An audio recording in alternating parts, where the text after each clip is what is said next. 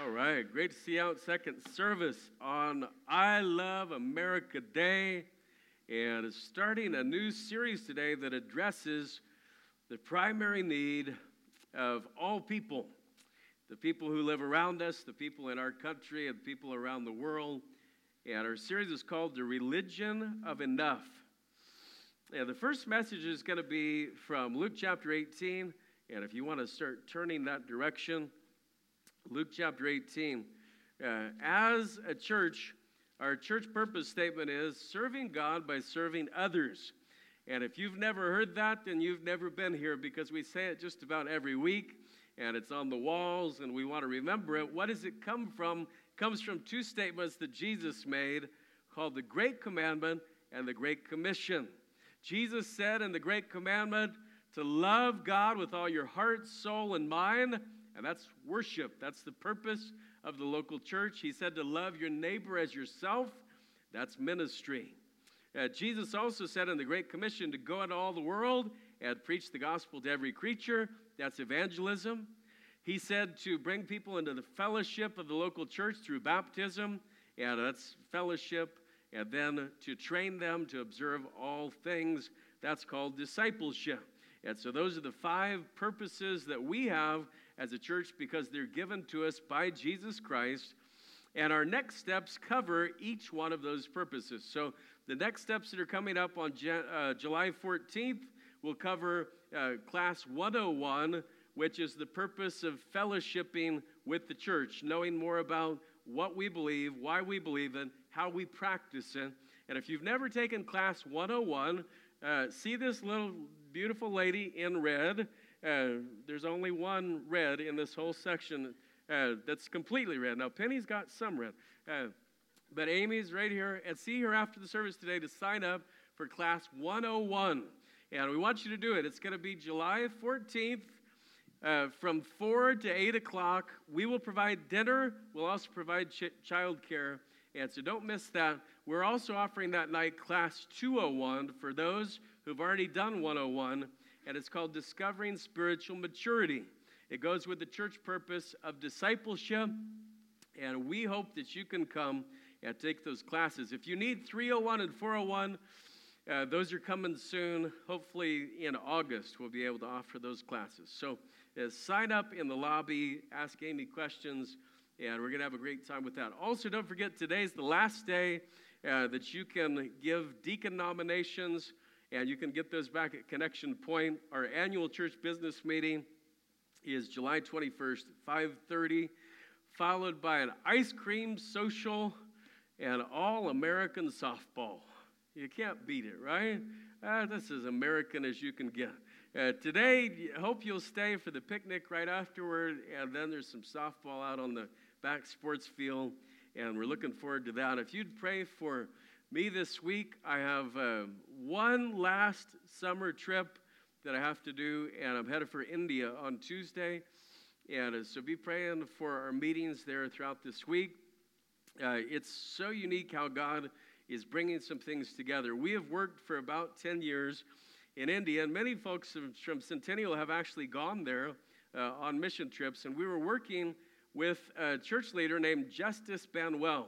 And Brother Justice, uh, really a modern day Apostle Paul, he started almost 500 churches in southern India.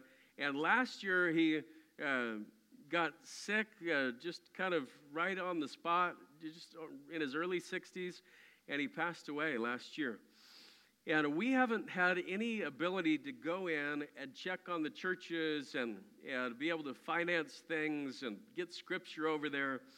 And, and so we have a contact. Uh, Justice son in law is a medical doctor, a cardiologist, and he's been communicating with me on social media. And he said, Listen, we, we have a church building, a brand new building that we want to dedicate but we can't get anyone to come. And so I said, Well, why didn't you ask me? Yeah, I'll, I'll come because I want to see what's going on over there. And, uh, and so I'm headed there this week. Well, last night uh, I got a, a, call at about 8 o'clock at night uh, from Missouri. And I thought, this is a weird time for somebody from Missouri to call me, and it's probably not a sales call, although it could be, right? How many of you have ever gotten a, a sales call like on a Sunday morning during church? Yeah, right. That's why you turn your phone off when you come to church. Um, so, anyway, I didn't answer it. Yeah, the guy left a voicemail. He is a scripture printing uh, ministry leader in Missouri.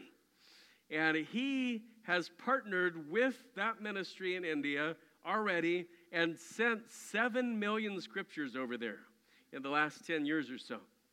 And it, so he was wanting to know, I heard you're going, what's happening? And they're trying to restart the foundation. They've opened new bank accounts. And, and uh, really, there are three legs to what needs to happen there there's the scripture printing ministry that needs to happen, there's the financial part that needs to happen, and then there's the pastor fellowship and training that needs to happen. And so we talked for quite a while, and uh, God's bringing some things together. And I really want you to be praying uh, about uh, those churches, the Calvary Baptist churches in southern India, as we meet with them this week. And looking forward to seeing what God's going to do. And we're going to have a great time here next Sunday. Uh, we are bringing in a pastor named Pastor Chad Adams to speak to you, a guest pastor, and you're really going to enjoy him. He's from Georgia and he's funny. Okay? Now, he may not be as funny as I am, because I know I'm funny. Like, there are, there are limits, but uh, no, he's a good guy. And, uh, you know, first service just thinks I'm hilarious. And I don't know what your problem is in here with second service, but first service thinks I'm a hoot and a holler. Uh, but we're, we're going to have a, a great time with that. Let's look at Luke 18 as we get started this morning. And we're going to read a parable of Jesus here in this passage, Luke 18 at verse number 9. And he spake this parable unto certain which trusted in themselves that they were righteous and despised others. Two men went up into the temple to pray, the one a Pharisee and the other a publican. The Pharisee stood and prayed thus with himself God, I thank thee that I am not as other men are extortioners, unjust, adulterers, or even as this dirty, rotten publican. I fast twice in the week, I give tithes of all that I possess. And the publican, tax collector, standing afar off, would not lift up so much as his eyes unto heaven, but smote upon his breast, saying, God be merciful to me, a sinner. I tell you, this man went down to his house justified rather than the other. For everyone that exalteth himself shall be abased, and he that humbleth himself shall be exalted. Now, in this passage, it's pretty clear the contrast that Jesus offers. Uh, these two, two people with completely opposite attitudes. One thinks he's righteous, the other knows he's not. And we're going to see today how self righteousness, which is kind of a churchy term, and enough are tied at the hip. Now, self righteous is religious sounding. In our society today, uh, they do surveys all the time on religion and belief. And there's a certain segment of the society, and it's growing every year, percentage of people on religious surveys, they're the ones who mark none of the above.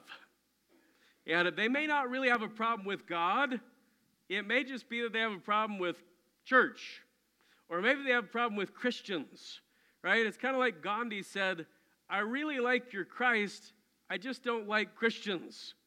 And uh, that's sort of how sometimes people think when they're unchurched or they're away from God. And so there's a segment of our society that they don't want to discuss religion, but they definitely use the word enough. And if you listen carefully, you will hear the word enough everywhere, especially when it comes to these things that we deal with in society, like anxiety, loneliness, division, exhaustion, uh, things that plague our society. In fact, how many of you, for whatever reason, have ever said these three words? I've had enough. How many ever said that before? Okay. Hopefully you didn't say it to your husband or wife, right? Hopefully you didn't say it to your kids. Hopefully you said it at the end of a Thanksgiving meal, right? I've had enough. Because there's the one way where it's about, you know, too much of a good thing, and there's the other way where it's like, okay, that's it. I've had enough. Uh, there was a prophet in the Bible named Elijah. And Elijah uh, had gone up on top of a mountain, which has the most interesting name of all the Bible mountains, called Mount Carmel.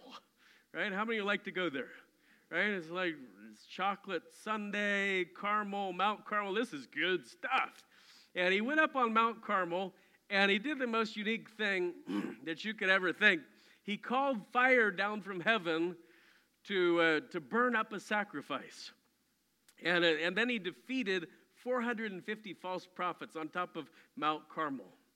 Well, the next morning, uh, their wicked queen, her name was Jezebel, uh, kind of a wicked sounding name even. Jezebel sent out a warrant for his death. She said, Kill him. Everybody kill him. I'll pay a reward. And Elijah ran. Uh, and he ran and he ran and he ran. And he ran from the top of Israel to the bottom of Israel. Uh, he left his stuff and his servant at the bottom of Israel in Beersheba, and then he ran more 80 miles out into the wilderness. That's a lot of running. And uh, when he got out into the wilderness, he sat down under a juniper tree and he said to God, It is enough. Now, Lord, take away my life. He said, I've had enough. And it's interesting that his biggest victory led to his lowest defeat. And a lot of times when we're on top of the world and things are good with family and good with work and good with whatever, then all of a sudden they come crashing down. And we say, It is enough. And so this word enough is already in our vernacular, it's already one that we talk about. Uh, people are around you, maybe, or maybe even you are talking about being successful enough. Have you ever heard somebody talk about being happy enough? Right? Or maybe you've heard this one to be thin enough. Right? Now, how many would say I'm thin enough? Right? Only four people in the whole room like I'm thin enough. And one of them is Michael. He's like 14 years old.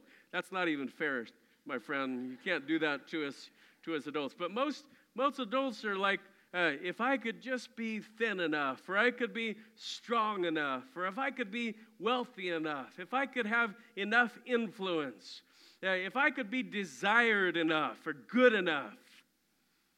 People start to think that if they make it to enough, that they'll be enough. But it's like chasing a mirage. The threshold doesn't really exist. And yet, enoughness drives people in society. Another word for this that we use sometimes in church is self justification. Religious people want to feel righteous, non religious people want to feel that they're enough. It's the same thing.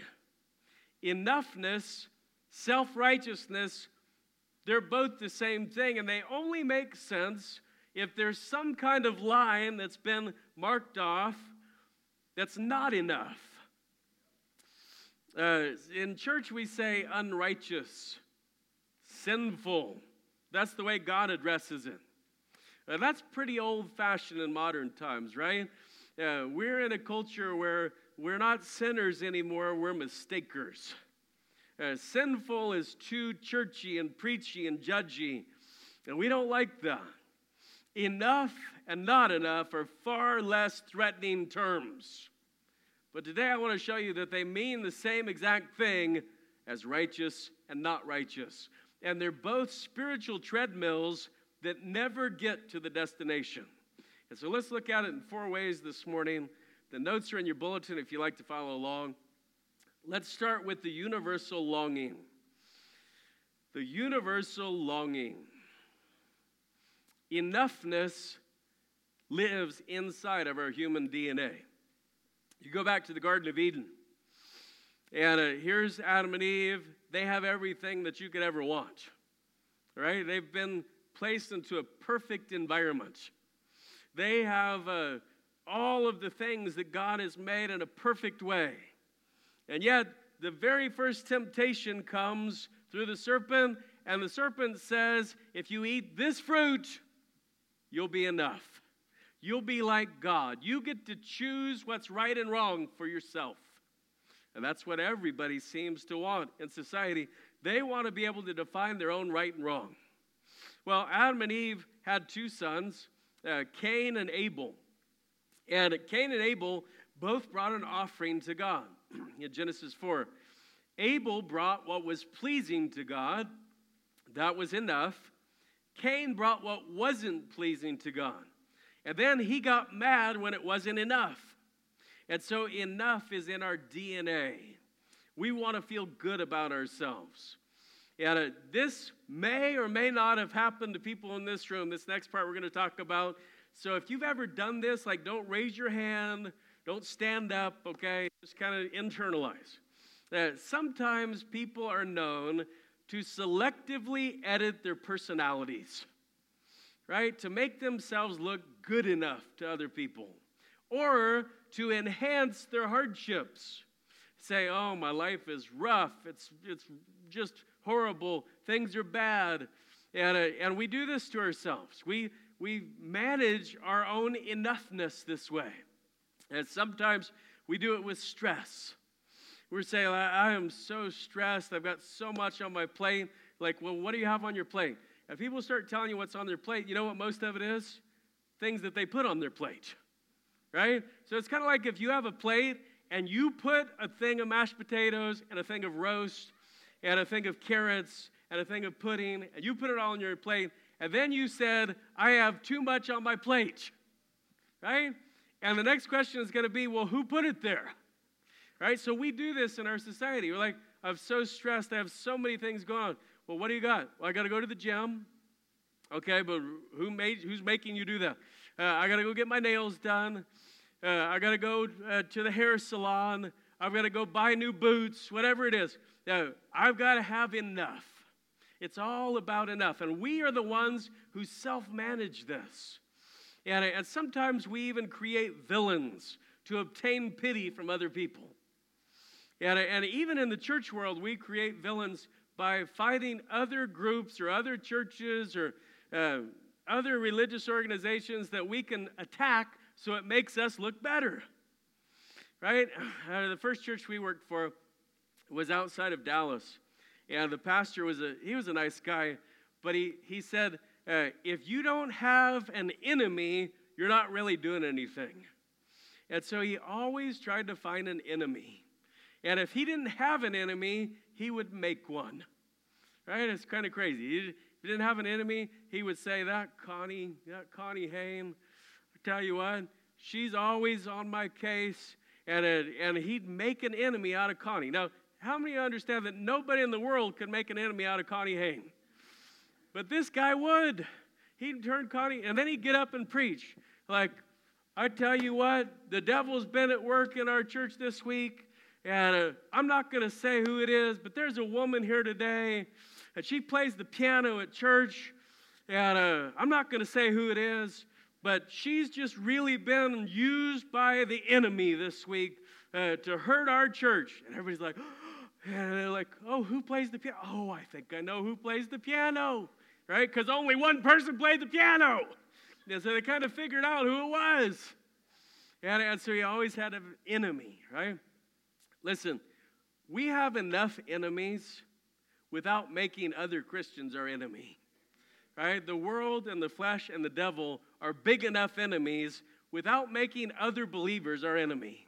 And even other church groups and other pastors and other denominations, listen, if they believe that Jesus died for our sins and rose from the grave and that he was born of a virgin and that the Bible is the Word of God, they're our friends, not our enemies. And uh, we should work together in the kingdom of God. But sometimes we create villains, and, it, and it, it becomes our motivation. And I want you to think about this for a minute. Think about what makes people tick around you, maybe even you. trace the enoughness or the righteousness that's in play, and things will become clear. Uh, like your friend who can't stop working. She equates busyness with worthiness. She thinks if I work enough, I'll be enough. Or your single friend who can't ever find someone that measures up to his standards. And it could be that he's looking for the person to complete him, to make him enough, to make him where he feels enough. By the way, that is not the basis of relationships, right? If you're looking to, for someone uh, to make you enough, you're starting already with the problem. And it doesn't matter what the movies say. If a guy ever gets in the elevator and says, You complete me, it's still not going to make you enough. Right? It's not how it works. And, uh, but people are looking to be enough. They, they're looking for enough. And, and maybe the reason you can't stop scrolling social media is because it confirms how right your opinions are. Your opinions are good enough. Or if your post gets enough likes, you can finally like yourself. Any drive to validate your existence is tied to this pursuit of enoughness, your self righteousness. It's a universal longing. This Pharisee thought that he was surely enough. The publican couldn't see how he would ever be enough. And that brings us to this next part the basis of judgment. So there's a universal longing, and then there's the basis of judgment. How do we judge ourselves? How do we look at our own lives? How do we uh, get to this place where we figure out what's right and wrong? If you look again in Luke 18, this Pharisee, uh, I want to read it in verse 8 or verse 11 again. He said, God, I thank thee that I'm not as other men are. All right, this is the basis of his judgment. He's like, God, I thank you that uh, I'm not like Isaac. God, I thank you that I'm not like Austin. God, I for sure thank you that I'm not like you fell in the blank, right? Everybody thought I was going to say Steve, but I would never say that, Steve. Never say that about you. God, I'm so good because he's so bad. And I thank you that I'm not this and I'm not that, but especially that I'm not like this guy. And this Pharisee had such a righteous mind that he was different, he was better, he was enough. Primarily because other people weren't. He didn't choose to compare himself with the standard of God's holiness, but with his own standard of how holy the people around him were. This is classic enoughness. Right? The, the basis of judgment is whatever I determine it to be. This is what our society is preaching on a daily basis. This is humanism at its core. It says, listen, I get to decide what's right and wrong for myself. I get to become my own God. I get to say what's good enough and what's not good enough. And this is happening all around us. And if we're not careful, it's happening to us. Right? It's crept into our lives. Because if we have enoughness, we can find a way to justify ourselves and to paint ourselves as good enough. And if good means better than another person, we can all find a way to be considered good. Ironically, it's our expression of enough that alienates us from other people. We belong to the in crowd because we go to church. And the people who aren't enough belong to the out crowd. We're the sheep, they're the goats, or whatever name you want to call it. And we're able to quickly judge the motives of other people and even other groups of people. It becomes us versus them instead of us versus sin. Jesus termed this mindset as hypocrisy. And he constantly called out the Pharisees for their basis of righteousness. There's a theologian named Reinhold Niebuhr, and he said, he said it this way There is no deeper pathos in the spiritual life of man than the cruelty of righteous people. Here's what he meant people who think they're good are usually pretty mean. Right? People who think they're good enough, they're usually pretty mean to the people who aren't good enough. Because self righteousness always follows self justification around. And if I am enough, then you aren't enough. People who are good enough quickly notice others who aren't. We were at a past, pastor's conference this week, and it's always inter- interesting at pastor's conferences because uh, there's little cliques and people who already know each other. And uh, I love going to pastor's conferences, they crack me up because uh, some groups have like this secret handshake where they already know each other and they call each other bro and doc and, and professor or whatever they call each other. And, uh, and then they're in their own little clique and they're on their own group, and nobody else can quite measure up to their group. Right? If Somebody else walks by, like, you know, or somebody else doesn't know the secret handshake. They don't know that you're supposed to call each other Doc, right? Hey, Doc, how's it going? And if you don't know all these secret things, you're not in the in group. Now, there are all sorts of societal things like this, right? Uh, there are bikers who feel like uh, they're in and other people aren't in, right? There are lawyers who feel like they're in and other people don't measure up. There are school teachers who feel like we're school teachers and other people aren't, and so we're our group's the best. Uh, there, there are people from every group in society who feel this way. And you've been around these groups your whole life where enoughness is on the table. If I'm enough, you aren't. And people who are good enough, they always notice the ones who aren't. Whether we're at church, uh, whether we're at a social gathering, where we're at the store, we always notice this. There are people who judge themselves as okay because they've looked around and they definitely have a better shine than their neighbors. But then there are the publicans, the people who don't need anybody in the room to feel badly about themselves. They already know they fall short, they already know they're not enough. Do you know the most accomplished people on earth often feel more, not less, pressure to succeed? The best looking people notice their blemishes more than anyone else. This is part of our humanity. We want to be enough. And the people who are on the covers of magazines, you know what happened to those magazines before they got printed? They airbrushed their not enoughness. Isn't that crazy? Like you look at a person who's on the cover, and whoa, she's pretty. I wish I could be enough like her. And then what you don't know is that they had to airbrush her face because she got zits all over her face, right? And, and she just had liposuction uh, last week. And She got her lips uh, enhanced, and she had laser this and laser that, right?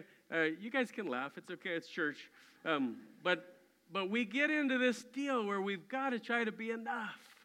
Now this becomes this third part, the never-ending pursuit.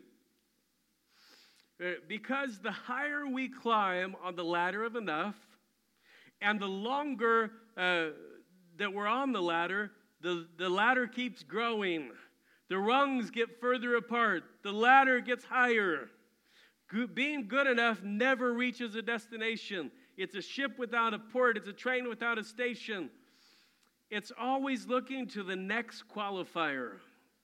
The pursuit of righteousness is what leads us to the reality of unrighteousness.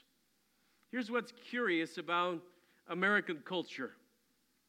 Most of American culture today uh, when we talk about progressivism in media, uh, or even in government or in society, uh, American culture is doing everything it can to remove God from the public square, even from the private square. And yet, the needs that are addressed by church and by, re- by religion hope, peace, connection, enoughness those needs haven't diminished. There are churches all across America that close every week. They, for the final time, they close their doors and they become karate clubs and coffee shops and theaters. And yet, the emotional needs of the people who mark none of the above on the surveys haven't evaporated. They can't evaporate, they have nowhere to go. And with church altars off the table, targets have crept up all over the place the kitchen, the gym, the computer screen, the bedroom. Changing terms has not changed the primary human need. And just because the carnal society has cut the head off of what they think is a religious centipede, what they don't know is they've divided into a bunch of other needs. They're trying to escape the judgment feel of church. They don't want anybody to tell them right and wrong. And they've traded it for the judgment feel of a daily or even hourly basis on their social media feeds, in their many roles in life, and it is exhausting. People are trying to be enough physically, financially, morally, relationally, uh, socially, educationally. And they figure out finally that they can't ever reach enough. And that's why in modern society, there are more drugs being prescribed than ever before. There are more addictions than ever before. There's more depression than ever before because people are trying to get enough, but they're trying to do it without God. The Tower of Babel, they came together and they said, you know what? We're good enough and we're smart enough to get to heaven on our own. Let's start making some bricks and we'll build the tower all the way to heaven. Which it wasn't going to happen. But they came together and they said, if we put all our minds together, we're going to be so smart. And if we put all our abilities together, we're going to be so able and we're going to be able to build a tower of enoughness to God. And that's what humanity has been doing ever since. They can't ever reach enough, especially without God. And it's impossible to get there. But I want to finish today with this fourth part, which really gets to the core of this the simple solution. And I want to go back to verse number 13 in Luke 18. Verse number 13. And the publican, standing afar off. So he, he didn't even want to really be in the temple, he, he didn't even want to get close. Would not lift up so much as his eyes unto heaven, but smote upon his breast, saying, God, be merciful to me, a sinner. I'm sure you know this, but the primary need of mankind can only be met if we first admit that it's there. God, be merciful to me, a sinner. Folks, we are not mistakers in need of correction. We are sinners in need of a Savior.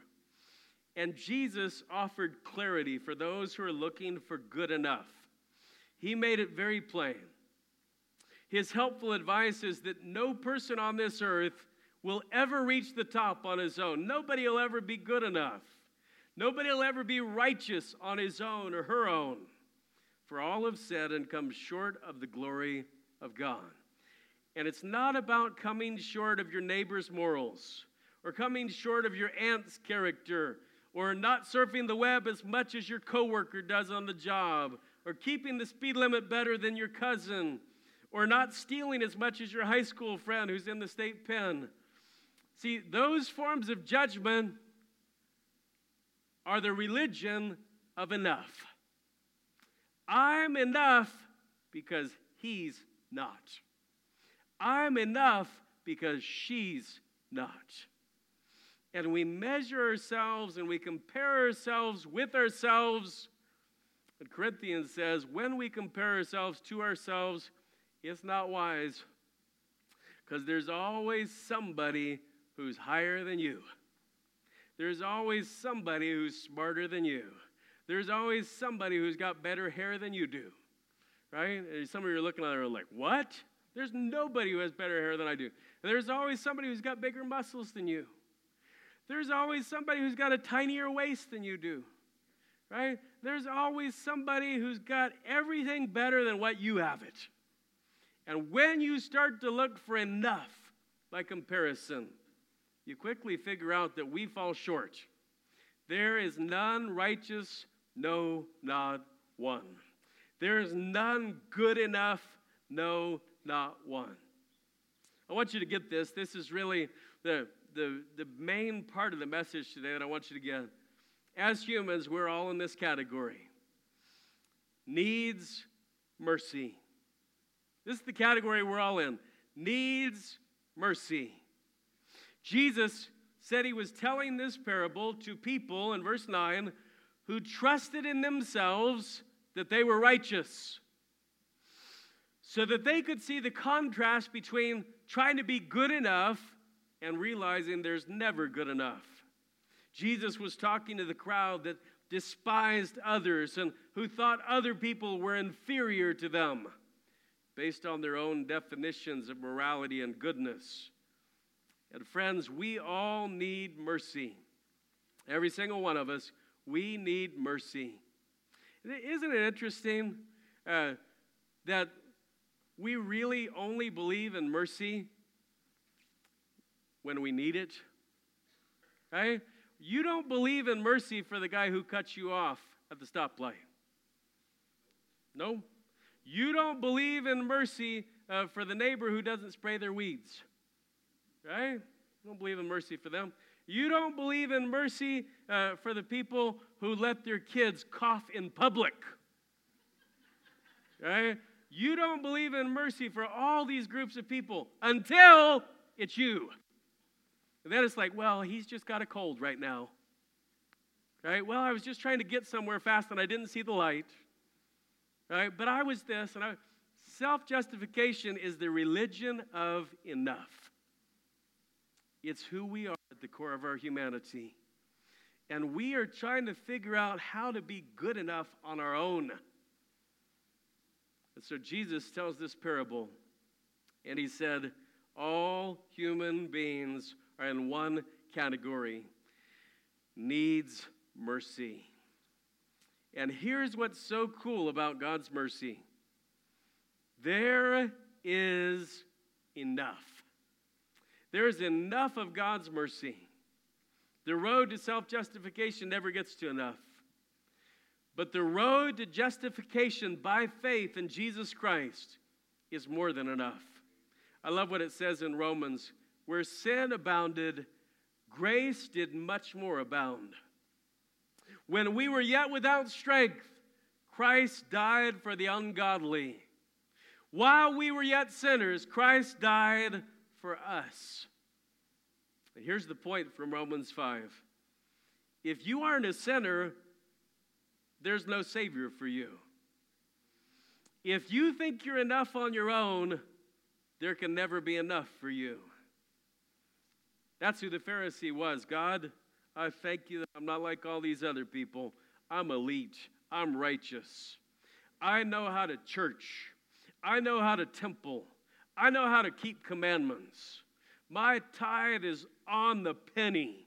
I've got everything figured out about my core spiritual nature, except for the fact that I'm a dirty, rotten, stinking sinner. He didn't say that, did he? He didn't talk about any of his own faults because that's how Pharisees live. Now, say, Pastor, how do you know how Pharisees think so well? Because I are one. That's improper English. But you're one too. How do I know? Because all human beings have Pharisaical tendencies. We all have the religion of enough built into our carnal nature. We've all got these things where we think that we're good enough because he's not and she's not. But the publican said, God, be merciful to me, a sinner. God, I'm not enough. I'm not good enough. I'm in the human category. Needs mercy. But if you're in the human category today, and you know that you need God's mercy, as we close in prayer, I, I hope you'll speak to God about what's in your heart. Let's pray together. God,